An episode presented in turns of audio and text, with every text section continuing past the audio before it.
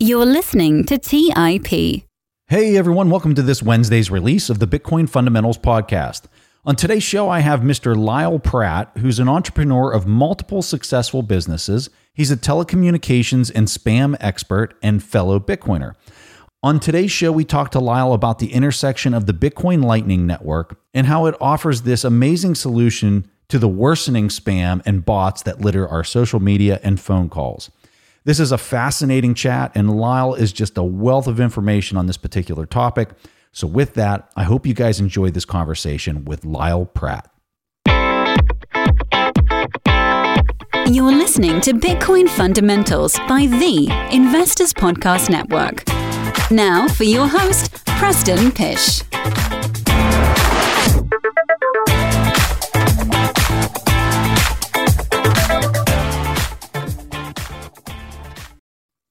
Hey everyone, welcome to the show. I'm here with Lyle. Lyle, welcome to the Investors Podcast and Bitcoin Fundamentals. Howdy. Yeah, I'm happy to be here. I'm a long time listener. I'm a long time follower of your feed because I capture tons of valuable technical knowledge from you, sir. You are a wealth I of information. Uh, I, I really mean it. You are a wealth of information and you've built things in the past, which is where I kind of want to start off with the interview here. You were the founder of a company called Better Voice. You sold this in 2016, but I'm real curious. I love hearing entrepreneurial stories. What sparked the interest? Or like, how did you think of this idea? What was the timeline of when you started it? Like, talk us through the foundation, like you founding this company. Yeah, I guess maybe we should back up a, even a little further. You know, I've always sort of been interested in entrepreneurship and always sort of been, I don't know, a self-taught programmer. And, you know, even, even when I was in college, I ran a, a little startup, a website called BG Pro. You know, at the time it was a, it was a place for people that made mods for video games and, you know, and exclusive content, sort of custom content for video games and things like that to share their content with the world. And, you know, we even had ways for them to monetize that content. We would let them, you know, include their own AdSense, AdWords API key so that, you know, any downloads or visitors on those pages, you know, would, would earn them, them money. And, you know, we grew that myself and Noah Hayes, actually one of my co-founders at Vida, we grew that to get to about a million and a half unique visitors a month. Hold on, hold on. What age? Website. What age were Yeah. you at this? This is VG Pro. What age were you when you did this? Yeah. I guess I was in college. Noah was a college roommate, you know, so been kind of tinkering with websites and, you know, building stuff like that for, for quite a long time. I guess long story short with that, you know, we sold that. Noah moved out to the Bay Area and did more startups. I completed a couple of master's degrees at school and then ended up moving to Texas. And then, then we get to the, the part where I decided to, to start Better Voice. And in fact, it started as a completely different company with a completely different idea that we ended up pivoting away from, as you often do when you're, you know, attempting to provide value to the marketplace, which is, you know, what a startup is, you know, fundamentally. But with Better Voice, it was when Twilio, you know, tw- the Twilio APIs. I don't know if you know what Twilio is. Yeah, I've, I've heard of it, um, but explain it because I, I yeah, I can't remember what you this- They were sort of one of the first products that let you programmatically control phone calls and send messages, you know, and construct, you know, voice IVRs, which are like voice phone menus, you know, and things like that. They got started, I guess, originally in about 2008, 2009 Mhm.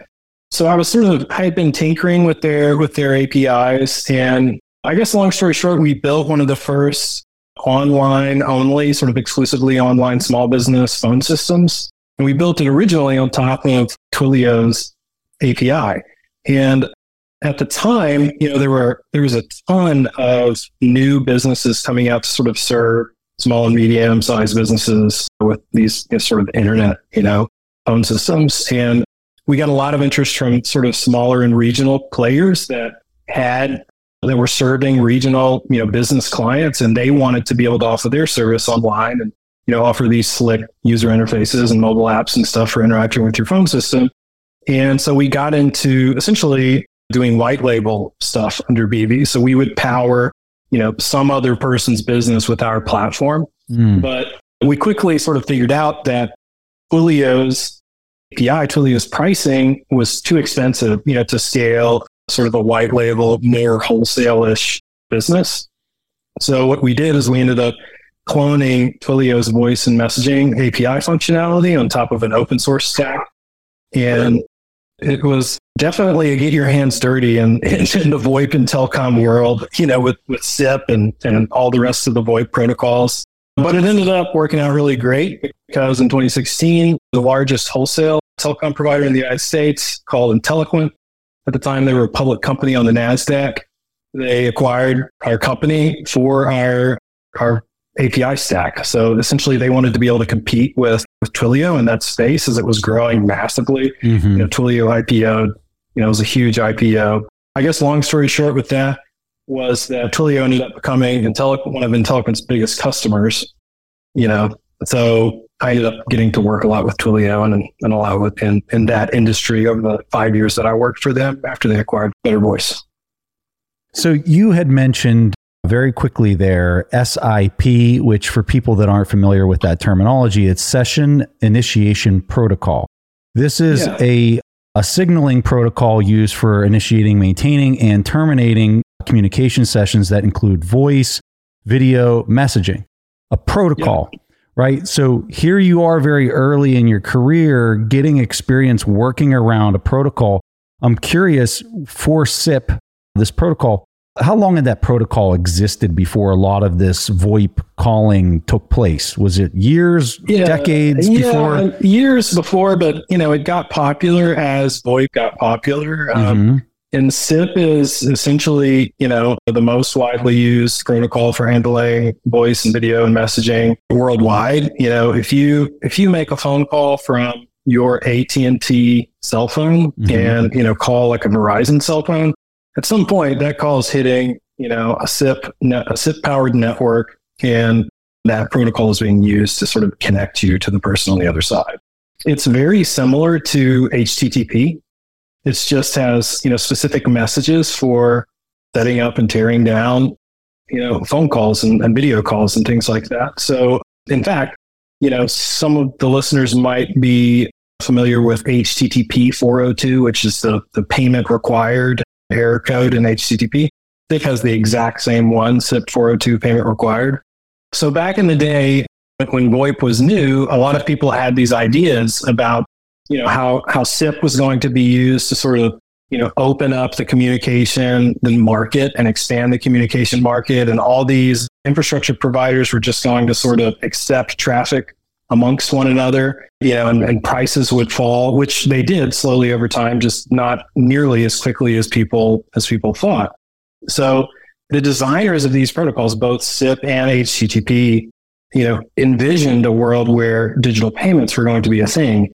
It's just that nobody really expected it to take so long, you know, mm. for it to happen. And even when Bitcoin came out, you know, it, it wasn't very useful for, you know, taking payments directly to serve HTTP requests or, or, or initiate phone calls or settle phone calls in real time because it was too slow. So fast forward in 2018, when you know the Lightning Network became real, you know the first node instances were available for people to to run. Suddenly, that future, that world was possible. And for me, at the time, I was working inside of Inteliquent on a big fraud and spam problem.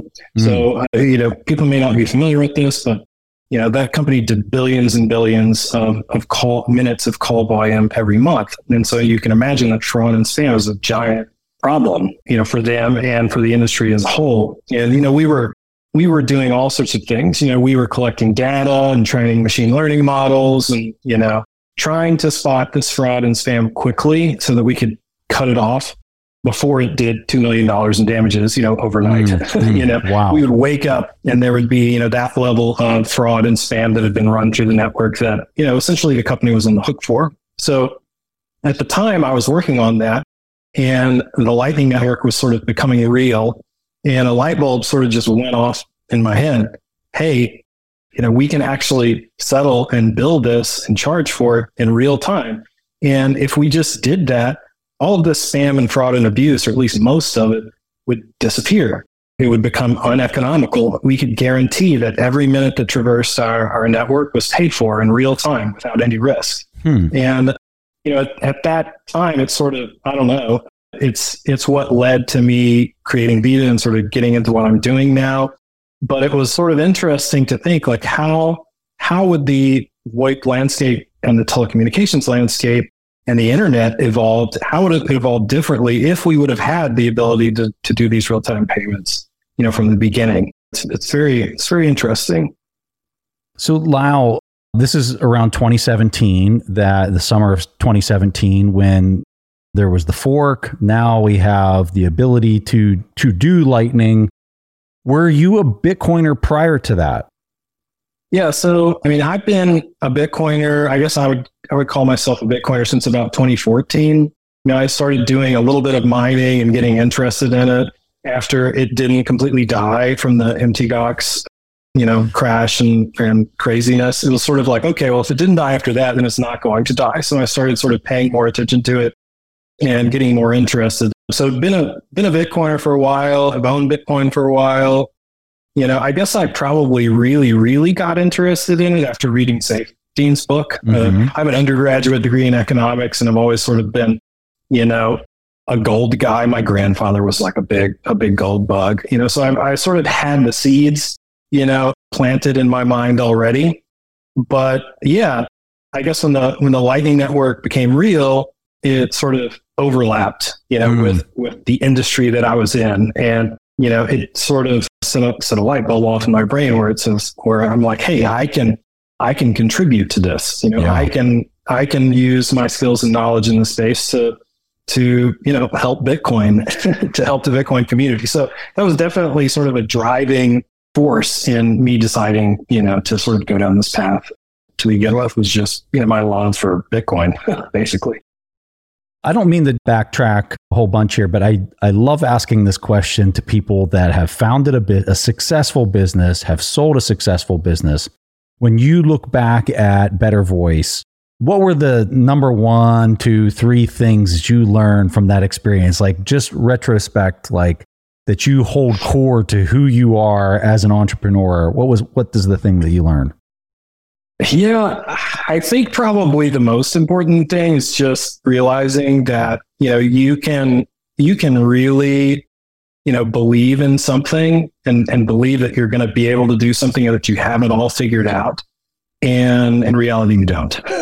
you know, it's this classic, you know, this classic startup story of, you know, of a pivot, you know, a startup pivot. Yeah. You, you, know, you go into something and you're just sure that you have it all figured out and that everything's going to fall in place, you know, and one domino is going to fall after another and you're going to be off to the races. But in, in reality, you know, providing value at scale is difficult, you know, and there's a lot of competition out there. And that's influenced what I'm doing today and, and how I'm approaching Vida today. You know, I don't have this assumption that I have it all figured out, but what I do know is, you know, 10 years from now, the landscape of the world is going to be very different. And if Lightning is the de facto settlement rails for, you know, online value, which I personally believe will be because it makes the most sense, then, you know, there's going to be an entire market available to provide, to provide, to provide value for at the time. And so I don't know exactly the path, you know, to get there, but I do know that it's going to be necessary and there's going to need to be experts in the field and there's going to need to be people providing resources and infrastructure and tooling for that field. And, you know, I guess to boil it down, you know, keep the big picture in sight, have a big thesis that you're working toward and don't get caught up in, you know, the details and, you know, get discouraged when one path fails, just move on to the next one, you know, try something else. So I want to talk about Vida because I I'm on this platform. I'm on your mobile app. I saw Jack Dorsey was on it. I saw some other people were on it. I was like, what is this? What's he building? And so I downloaded it and this is just this is really neat stuff. So I'm just going to hold up my phone. I got all this shadow stuff here, but if people could actually see that, what I just held up on the screen, it says message message me and it says request a call and I have a rate set. I personally selected this rate for the message, the text message, and for calls per minute. And so if anybody wants to call me or text me, they can download this app and then they can if they really want to talk to me they can pay the rate that i set and you can set your rate as high or as low as, as you think your time is worth and it's all over lightning so if somebody talks to me for a minute and 30 seconds that per minute rate is just immediately it's being streamed. The money is being streamed as that call is happening. And same for the text messages. And you never yeah. give up your number unless during the call you want to give the person your number and you never give up your your number for the text message either, which I think is just you know for people that are really guarding against their time and are you know have gatekeepers or whatever whatever it is, it's just it's kind of mind blowing to think that you can do all of this over an app in a completely decentralized money and literally stream the money. So yeah, that's that's the app. But I think your vision, I suspect your vision is even more than what I just described. So talk us through what your vision is for this. So maybe maybe it would help for us to sort of step back and you know think about how things used to be when you know when when phone calls were expensive. you know, back in the day, um, when you made a, a long distance phone call, you didn't actually cost you know you money, and so you you kind of you know chose when you were going to do them and funnily enough, it, it, spam wasn't a thing, right? Your phone didn't constantly ring with these fake phone calls, you know, trying to sell you insurance for your the car you don't even own anymore, you know, because it was uneconomical. And you know, back then the the telecom companies sort of reaped, you know, the the costs and the profits, you know, from from that cost. But if you sort of think about it, like why did the spam not exist? It didn't exist because there was economic disincentive, there was cost associated with it. But today, now that we have Lightning, and now that we can beam value directly to, you know, to an individual directly over the internet, why should a network provider, you know, sit in the middle of that value flow? Why shouldn't an individual be able to set their own rate for their time and attention? Because you know, fundamentally, your your time and attention is a scarce economic good. There's only so much of it, right? And depending on who you are, the demand for your scarce economic good, your time and attention, you know, can be higher or lower. And so, just fundamentally, sort of from an economic standpoint, the only way to allocate a scarce economic good to a market is via price, right? the price is what allows the market to function and allows the good to sort of be distributed to the demand in the market. So, you know, the, the concept of Vida is very simple, and that is to give individuals the ability to set a price on on their time and attention. Today, that looks like, you know, phone calls and messages and live streams. Tomorrow, maybe it looks a little different. Maybe there's other thing, other ways that we let you, you know, price, other things that we let you price. But yeah, you know, your description's great. Basically, if somebody wants to get in touch with you, they pay your rate. They either send you a message or, or talk to you on the phone. Maybe they're watching a live stream. You know, maybe you're doing some sort of educational live stream, or maybe you want to, you know, do some sort of AMA, but you're in total control over the price. And that lets you sort of have a knob to turn to either increase or decrease the amount of content that you're getting. Because if you're getting too much, what do you do? You just raise your price until you know you hit market equilibrium for the value of the time and the, the amount of it that you're willing to you know provide to the market at large. You know, and there's there's other sort of instances of paid communication. You know, Vida's not the first to do it by any means. I mean, you, know, you can think of there are services like like I don't know, OnlyFans perhaps is, a, is, a, is an example of one, or Intro.com. You know, there are other expert networks you know, where consultants charge, you know, by the minute for their time and lawyers charge by the minute for their time.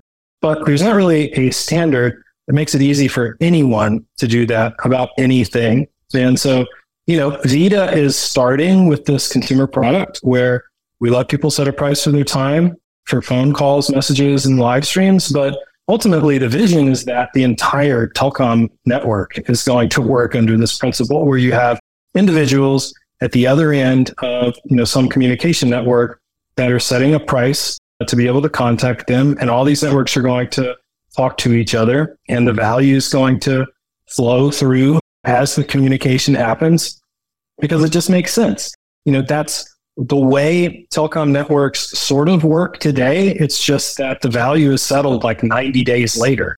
And, you know, that's why, the, that's why fraud exists. It's because, you know, somebody gets access to some phone system or somebody can pump a bunch of traffic through a network without ever having to pay for it because there's a settlement delay. So, you know, we're starting with this consumer app, but our vision is to provide value to to you know the entire telecommunications space.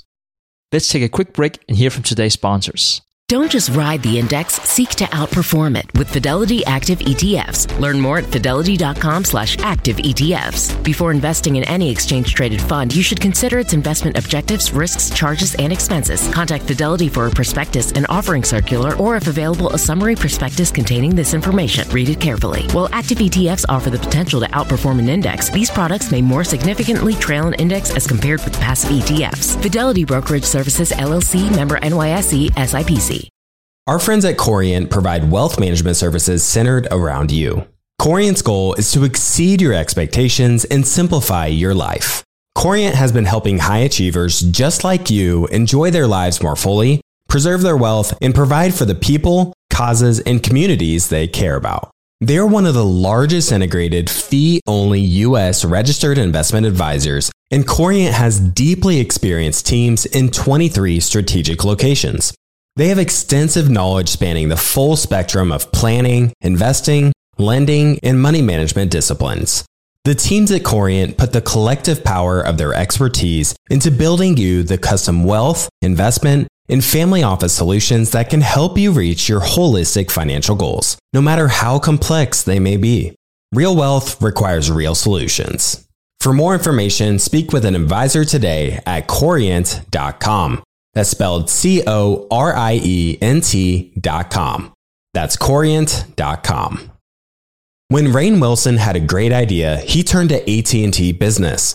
They assured him no matter how out there his idea may be, they had his back. So he came up with this, a talking pillow designed to put you to sleep, backed by a reliable network and the only network with built-in security controls. And thus, Sleep with Rain was a hit. Take your business to the next level at business.att.com. That's business.att.com. All right, back to the show. So, Lyle, you're you're I mean, you're an expert in spam. You're an expert in how to defend against those types of things.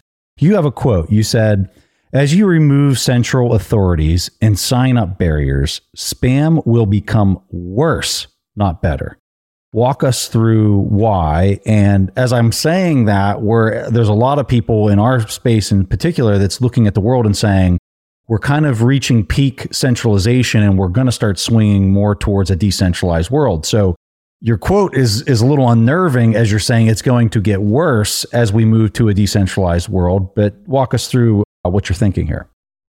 Well, I guess think about Twitter. So we all know that spam and bots and things like that exist on Twitter. And Twitter is a centralized entity and they can exert whatever power, you know, and whatever filters they want on the spam bot problem, except it still exists, right? They're still utterly failing at it. Another example would be, you know, Gmail. For me, at least, my spam that's making it through Gmail's filters is getting worse lately. I don't know what it is, but I'm definitely getting, you know, more of it. So here we have these centralized platforms that have total control over what is actually reaching your inbox, you know, what is actually reaching your in, your, your eyeballs, and yet they're failing. So, you know, if we sort of just extrapolate a little bit and think about a decentralized set of infrastructure or a decentralized social network where there is no centralized control or ability to filter spam and where there are no barriers, you know, or verifications, you know, or anything like that, where the only thing you need, for example, with Nostr, you know, is to to to spin up a key pair, you know, and start sending messages. So, you know, the problem is going to definitely get worse because the ability to actually do centralized filtering just isn't there, you know. And we're already seeing Nostr node operators, Nostr relay operators you know, think about ways that they could prevent spam. Maybe it's through PubKey whitelists. or maybe it's by, you know, paying to be able to access a relay. You know, there's talk of doing proof of work attached to sending Nostr messages. You know, so there's all these sort of you know, possible solutions for this problem. But my, my opinion is that they're all sort of futile in the end because ultimately the value of your time and attention is not zero. It's significant, right? It's, it's significantly valuable. It's what the entire online economy runs on. It runs on advertising to try to get your attention, to try to get you to buy something, you know, to try to get you to take economic action that works in the advertiser's favor. And this is the same thing that drives the spammers and bots, right? So there is this essentially a honeypot out there, which is our time and attention. And as long as that value is, is not zero, but the cost to actually reach you is zero, spam is going to continue to be a battle.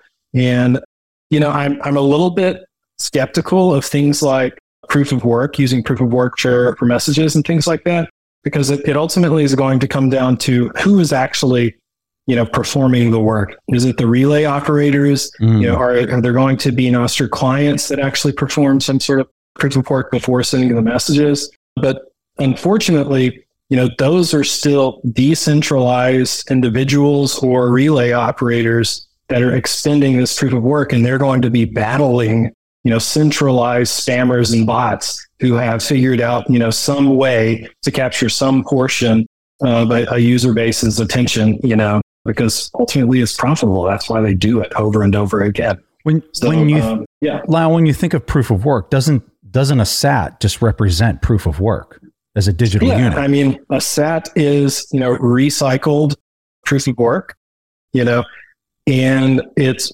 just as good of a filter.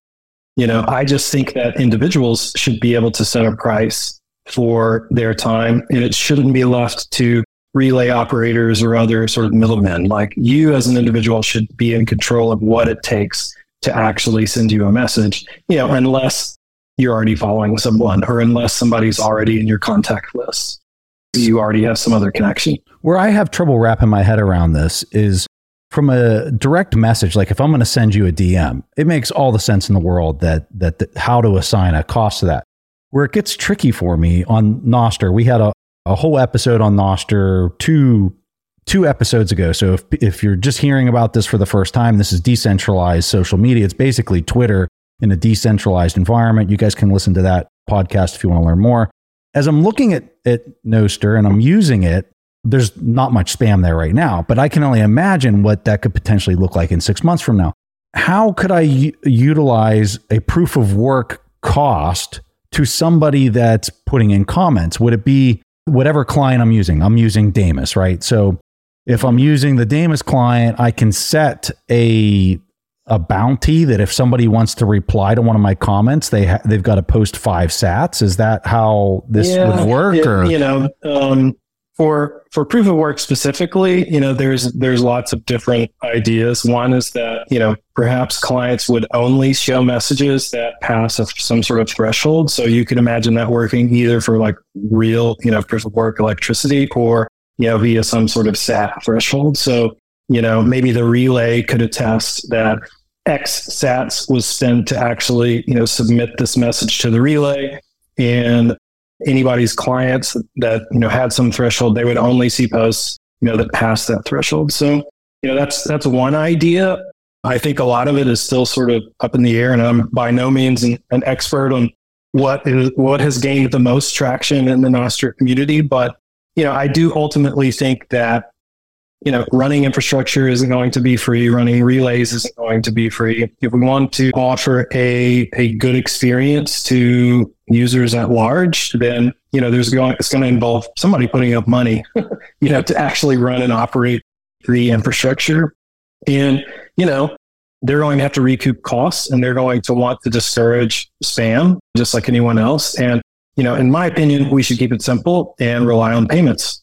you know, use the Lightning Network and funnel liquidity into the Lightning Network as we perform our, you know, social addictions, you know, on, yeah. online.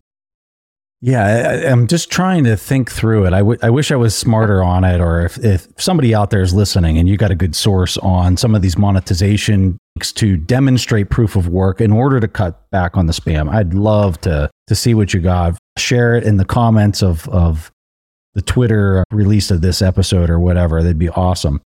How does how does some of this happen at scale? Like I know I know you're talking about the relays. So explain a explain a relay, a Nostr relay, and I know we're going heavy in a Nostr right now, but I think it's it's representative of a decentralized way to share and to guard against people's time in the future. Because right now, social media is, is like you said, it's zero cost, and everybody using that is literally getting nothing. They're, I mean, they're just getting bombarded with spam. I my God, my account is borderline unusable at this point because of the spam. But when you do this at yep. scale in a decentralized kind of way, do you see the relays as kind of the belly wicket or do you see it more at the user level? So perhaps, you know, we should we should step back a few years and like and think about email. You know, email used to be a lot more decentralized than it is today. You know, you used to be able to run your own email server pretty easily and, you know, you could actually still communicate with people you know, you your your email server wouldn't get blacklisted.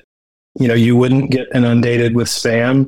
But slowly, you know, that problem has gotten worse and worse. And if we sort of look at what happened, most people that, you know, have an email have moved to sort of these centralized email providers.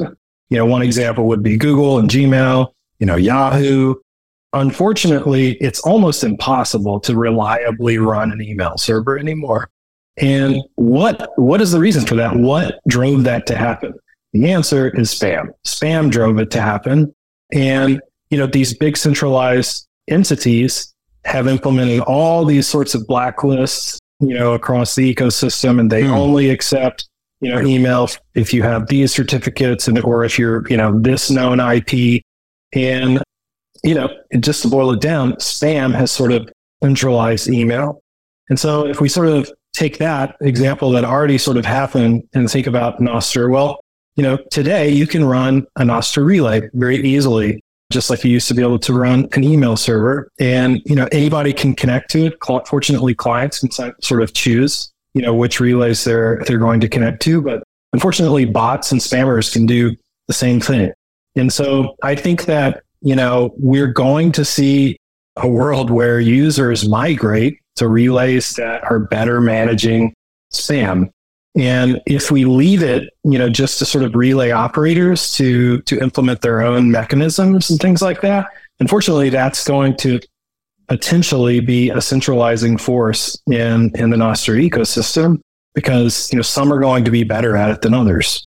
But you know, if we could come up with some standards about how to manage it, such that all relays sort of have access to the same technologies, perhaps that is some form of proof of work. Hopefully, that is some form of you know Sats payment or Lightning payment. Then we won't ever have the problem at all. We won't have these centralized pressures on the the, the ecosystem, and we won't end up captured like like email.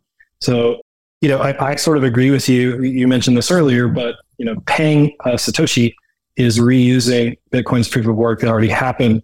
You know, there are some technical downsides to like, you know, one would be that sending Satoshi over the Lightning Network requires some, some liquidity. Somebody has to have liquidity somewhere, right? So that's sort of a prerequisite. If you're going to make all Nostr messages, you know, require SAT payment, that could be a downside. Whereas something like raw proof of work, you know, actually, mm. you know, spinning compute cycles doesn't doesn't have that prerequisite. You know, so there's there's lots of pluses and minuses. I'm I'm following it closely, and you know, I think the community is going to take the problem seriously as the problem gets worse. Mm. And I think that, you know, the right decisions will be made and we'll, we'll be able to dodge the bullet of, of becoming, you know, email 2.0. in, in reference to the Lightning Network transforming communications networks, you have this quote you say, if Lightning becomes the de facto real time settlement network, then global tele running on Lightning become, behind the scenes is inevitable. It just makes too much sense. Is there anything beyond what we're talking about there with the decentralized social media that you find this also to be true? Yeah. So the global telecom market, I mean, it's I mean, it's a giant market that has tons of moving parts and players. And you know, I, I don't think that it will look exactly like it does today. I think it'll be it'll be more open. It'll have more transparent pricing.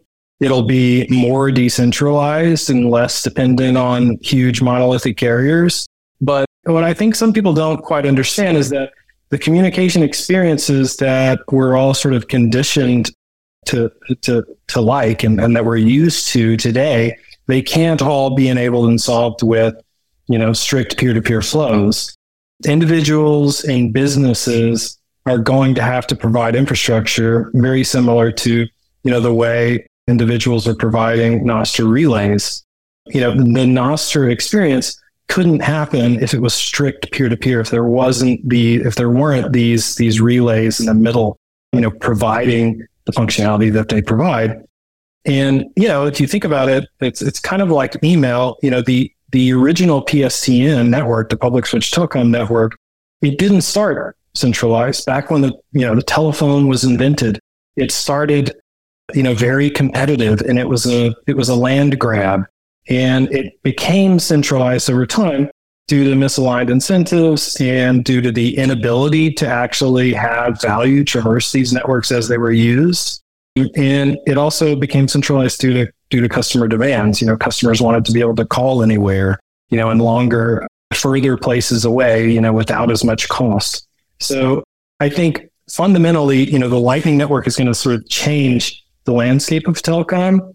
And because we can now transmit value in real time, these telecom networks are going to adopt the technology because it fundamentally does two things. It, it lets them expand their customer base. It lets them reach a wider base of customers with zero settlement risk. Whereas today, mm. they're very, very restrictive about who they let into their networks, who they let access their networks because of this huge amount of fraud and settlement risk.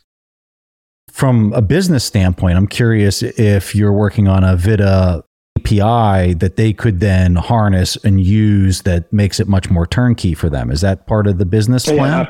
Yeah, absolutely. So, you know, we actually built our API first. Yeah, so you know we do have a full featured API behind the scenes that mm. you know you can use to to to make these phone calls or send these messages or host these live streams. In fact, a a Vida account can be used to paywall any SIP destination today. So wow, you know, to to use a you know example of like a, a, call center, let's say in the Philippines or something like that. Maybe yeah. somebody you know there's a whole call center providing customer support about you know some software or something like that technically, as of today, they could paywall the entire call center or a SIP destination with a Vida account. So, you know, the API does exist. We haven't really productized it well yet, but our entire, you know, all of our consumer apps are, are built on top of our API. So, you know, we do think that the, you know, the longer term and bigger vision, our API is going to be an integral part of that. And providing services, you know, to these enterprises is going to be an integral part of that. In fact, we're already talking to a telecom in, in Mexico that has a you know a concession. They can issue Mexican phone numbers, Mexican DIDs is what they call them, and you know they have they have direct access into Telmex terminate calls all over the Latin America, and you know they're very interested in using our API to use the Lightning Network to accept international traffic and, and route it into Central America with zero settlement risk. So you know it's already becoming a reality you know, a lot of our time has been spent on these spent on building these consumer apps, but you know, the bigger vision is again to provide value to the entire telecommunication space and do more showing rather than telling about how the Lightning Network, you know, can be used to just improve the industry. Do do you find that maybe it, it's a little bit slower for the, these companies and these service providers to pick up on it simply because the cost that's being actually paid for this spam is at the user's level and it's being paid with their time? Or is there other costs here that would make it much more enticing for them to start rolling this into their into their service plan? Yeah, well, I mean, I think you you know you you touch on a very important point, and the incentives in the telecom industry are misaligned for yeah. stopping spam. Because you know, if you are if you are a wholesale operator, you know what metrics are you looking at? You want total you know minutes passing through your network to go hmm. up. You want that number to go up, right? So what is spam? It makes that number go up. Yeah. Right. So the you know the government there, there's a lot of sort of push in enacting you know new rules. There's something called STIR/SHAKEN, which is kind of like SSL for for phone calls, so that they can trace the source and destination of calls and try to cut down on spam. So there's a big you know there's a big battle going on, but the truth is that a lot of telecom providers you know, don't have any incentive to actually stop it. But let's pause and consider you know what would it be like if all of the downstream subscribers set a price for their time Exactly. and and the and what if the the network providers could actually take some portion for facilitating you know the phone call That's that right. in and of itself would flip the incentives it would incentivize the, the telecom operators to only give you calls that you're actually going to answer right? Because that's the only way that they got paid. So I, I think you know there's a there's a lot of reasons to give individuals the power to set their price because it, it realigns the incentives of all sorts of things. The telecom networks you know the advertising space the advertising and marketing space. You know think about the incentives right now if you are a platform owner like like facebook you know they are incentivized to put as many advertisements in front of you as possible because they are monetizing your attention. They are monetizing your eyeballs and you get nothing for it, right? You get to use their their product, you know, perhaps that's something, but you're not reaping any of the rewards for the value of your time. And you know, they even know, you know, whose time is worth more. They have a, you know, they they pr- even provide APIs to make it easier to target ads at, at specific people because you know companies know that some people's time is worth more than others. So if we could just put individuals in charge of their own prices, we would change the incentive structure for pretty much everything online because you know the incentives would be to give you things that you that you actually want because otherwise you know why would i why would i waste money why would i waste capital showing you an advertisement that you're not interested in why would i waste money calling you and you know talking to you if you're not going to listen to me and you're not interested in what i'm you know what i'm saying It's Uh, so- it's so it's so bad. I mean, Twitter. I just I just got a message for Twitter Blue that they're raising the price now to eleven dollars, and I think the ads I think the ads are like ten x what they were before Elon Yeah. came in. The ads are Yeah. are insane, right? And they're they're charging a fee for this, and it's not any better. The spam is is just as bad, if not worse. So yeah elon's elon's got to recoup about 30 billion dollars in over overpaid uh, it's crazy. overpaid stock you kind of run into an issue with like if people are going to set their price you kind of like i'm thinking of it from like the phone company like let's say the phone verizon or at&t is like pay an extra five or twenty dollars a month to have reduced spam to your account so i might be paying for that service but may- maybe my neighbor isn't willing to pay the five to twenty dollars for that service it's something that they would have to apply across all the lines collectively, right? For that to really, because I mean, it doesn't require much. If you put a five cent, one cent, Yeah. or if we're talking sats, right? You put a really small bounty on connecting the call, you're going to stop the spam immediately because they're trying to do it at scale. And you run out of money real fast trying to trying to pay those those fees at scale.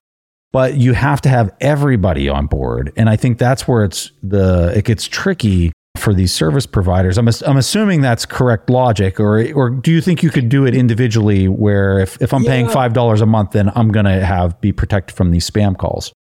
Yeah, there's you know there's various ways to do it, and Verizon and AT and T do have you know extra services you can pay you know to enable some sort of spam blocking.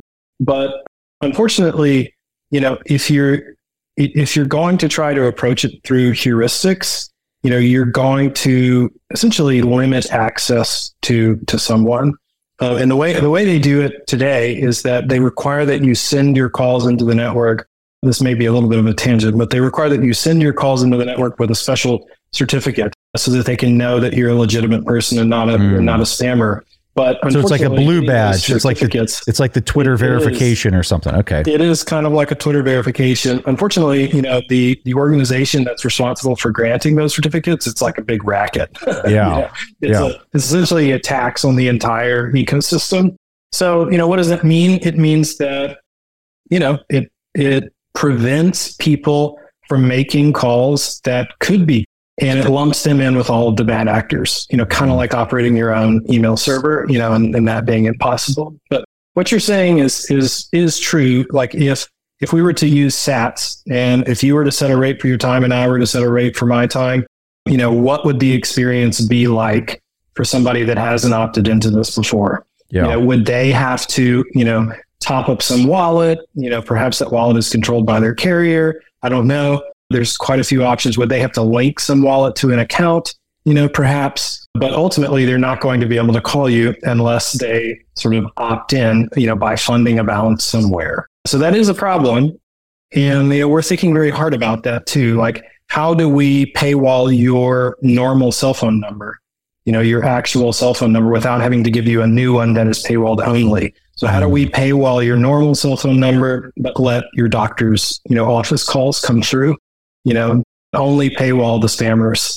You know, Yeah. it's a, Yeah. it's a difficult problem. You know, there's not very easy answers. That's why we haven't, you know, started with that with that version of the product. But you know, we are thinking about it a lot, and we actually are looking forward to to you know giving Vida users real phone numbers that can be called, you know, from just normal normal cell phones that are that are paywall. Let's take a quick break and hear from today's sponsors. If you're looking for the right franchise concept at the right time, an iFlex Stretch Studio franchise is the business for you. iFlex is the newest franchise concept from the founders of the Joint Chiropractic. With over 200 licenses already awarded to our regional developers, there's never been a better time to own an iFlex franchise in your market. An iFlex Stretch Studio franchise offers its clients the best in professional assisted stretching for one affordable price in one beautiful location. Even the Mayo Clinic says stretching can increase flexibility and improve your joints' range of motion, helping you move more freely. Prime regional developer opportunities and franchise locations are going fast. Don't miss this opportunity to get into this rapidly growing health and wellness business from the founders of the Joint Chiropractic. Find out more today. Call 888 994 3539 or visit iflexpodcast.com. Call right now 888 994 3539 or visit iflexpodcast.com. Kyle, you're connected with a ton of different investors and portfolio managers, and you're just really in the know on a lot of these things. How do you keep up with all the day to day headlines for your portfolio companies? Yeah, so I used to have a ton of issues with this, and that was until I started using Yahoo Finance. Really? What's so great about it? So Yahoo Finance is awesome. I have my whole portfolio entered and I can easily see all the top headlines to keep up with the recent news. And each day you get an overview of the major global events that might be moving the market. So I'm ready to easily pounce on any opportunities that come my way. What else can you do on Yahoo Finance's platform? They also have a number of cool features, including a tool that lets you link all of your investment accounts, analyst ratings, and independent research, as well as the ability to create customized charts. Well, now I know that the audience is really going to love this one. And I actually see they have 90 million monthly active users. For comprehensive financial news and analysis, visit the brand behind every great investor, yahoofinance.com. The number one financial destination, yahoofinance.com. As many of you know, I love studying businesses and networking with business owners. The more I've studied businesses, the more I've realized that starting and scaling your business is easier than ever because of companies like Shopify. Did you know that Shopify powers 10% of all e commerce in the US? Shopify is the global force behind Allbirds, Rothy's, and Brooklinen, and millions of other entrepreneurs of every size across 175 countries. Shopify is the global commerce platform that helps you sell at every stage of your business. From their all in one e commerce platform to their in person POS system. Wherever and whatever you're selling, Shopify's got you covered. Shopify even helps you turn browsers into buyers with the internet's best converting checkout, up to 36% better compared to other leading commerce platforms. What I personally love about Shopify is that it's the turnkey solution to kickstart and grow your business. And they are totally committed to giving you the necessary tools to succeed as a business owner. Plus, they have an award winning customer support team there to help you every step of the way. Because businesses that grow, grow with Shopify. Sign up for a $1 per month trial period at shopify.com slash WSB. That's all lowercase. Go to shopify.com slash WSB now to grow your business no matter what stage you're in. That's shopify.com slash WSB. All right, back to the show. There was a person online that wanted to ask you what, what I thought was a great question about decentralization. They said, if 90% of nodes are LND, how do we keep the protocol decentralized permissionless? Because that's Lightning Labs and they're a company and they need to have profits and they need to demonstrate to their shareholder. What are your thoughts around that, such being such a high number? I think about it pretty simply. I mean, I think that Lightning Labs has achieved the, the market share that they have through LND by offering a good product. And, you know, LND got a lot of adoption when they released KeySend early. I don't know if folks remember this, but, you know, LND was one of the first, was the first Lightning node that could do KeySend payments, which was essentially invoiceless payments. This was before AMP came out, but it was, you know, you could send value directly from one node to another mm. instantly without having to go through a typical Lightning invoice process. So that would be an example of, you know, they released a feature that the community really liked and it drove adoption on LND. And, you know, they've continued to do that. Now, could it be a future problem that the, the, the lightning nodes that people are running are too centralized. You know, we just saw a few weeks ago that there was a problem that arose from it. There was a bug in LND and it took down a good portion of the nodes out there. So it's definitely not optimal, but I'm not super doomy about it, you know, over the over the long term. Mainly I think that, you know, the lightning ecosystem is still very young.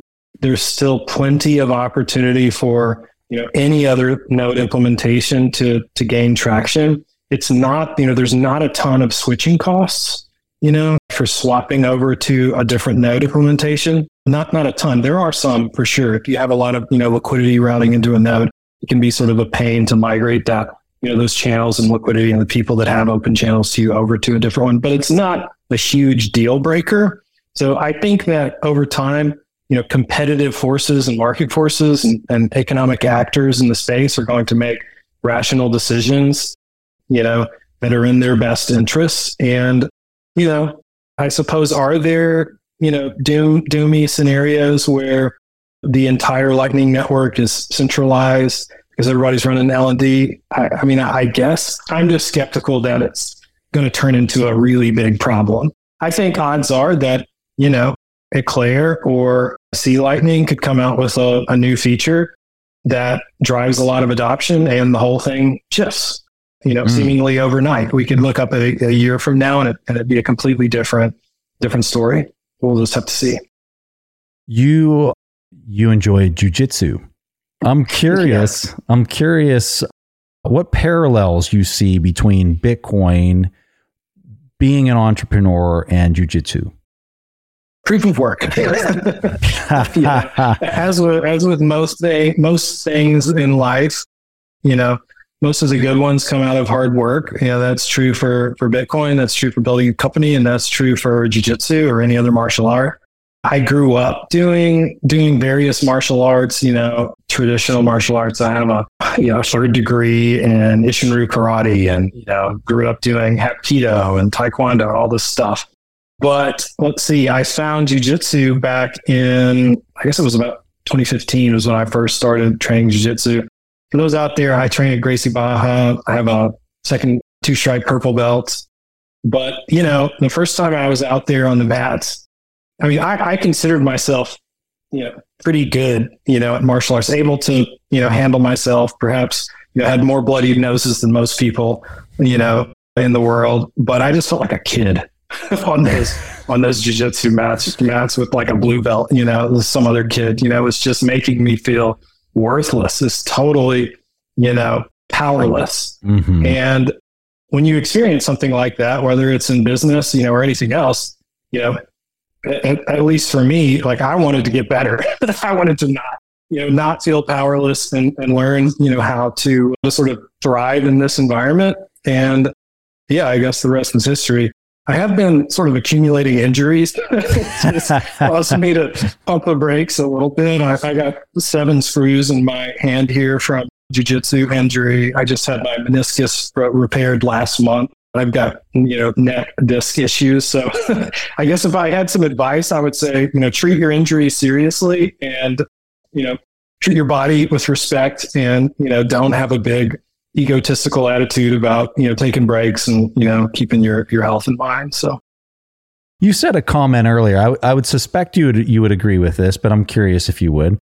You said earlier about your what you learned in entrepreneurship is is you have this idea of like where you think you're going to go, but then until you like sense your environment and you sense where you can create value or or add value, you have to be able to move with that environment, right? I would imagine in martial arts, it's so much of it is you can go in there with a plan, but you have to be very dynamic. You have to see what your opponent's doing in order to dynamically adjust. I would yeah, think absolutely. that there's a parallel there as well. Any others that you yeah, can think of? Sure. Yeah, I, I mean, I think you make a you know you make a great point.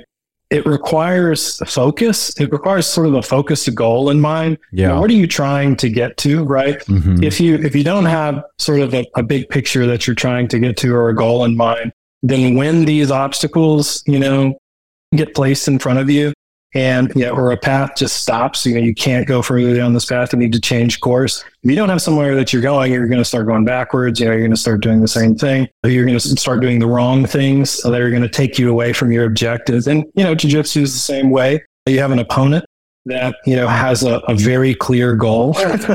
you know, they're trying to choke you out. You know, they're trying to submit you. And you know, fortunately, when you're on those mats, you have you know, one goal as well, which is to do the same to the other person, or, or at least at the minimum, you know, prevent getting choked out. You know, I, I like to joke, you know, it's really hard to be stressed, you know, about anything when you're on those jujitsu mats because you only have one thing on your mind, and that is, you know, preventing preventing lights out. So, you know, in business is similar. You know, you need this big goal in mind that you can continually work towards, so that when an obstacle comes in, you just you know keep looking in the future and you know go around it until you get there. Don't lose sight of the thing that's that's actually creating value. Absolutely.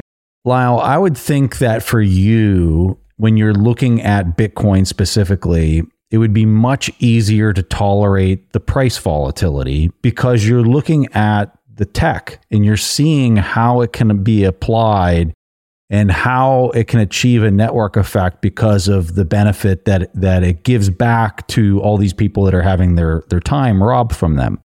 What else if you could just cuz there's a lot of people that that listen to this show that are investors. They're looking at yeah. it from an investing lens. They're they're maybe maybe they're a technician and they're looking at the price chart and they're saying it's down hard. And it's it's a lot easier, I think, for a person like that to lose sight of what's actually happening behind the scenes and what's being built. Yeah. Yeah. What are your thoughts um, on that? Well, the Lightning Network, let's just start there since we've been talking about it quite a bit.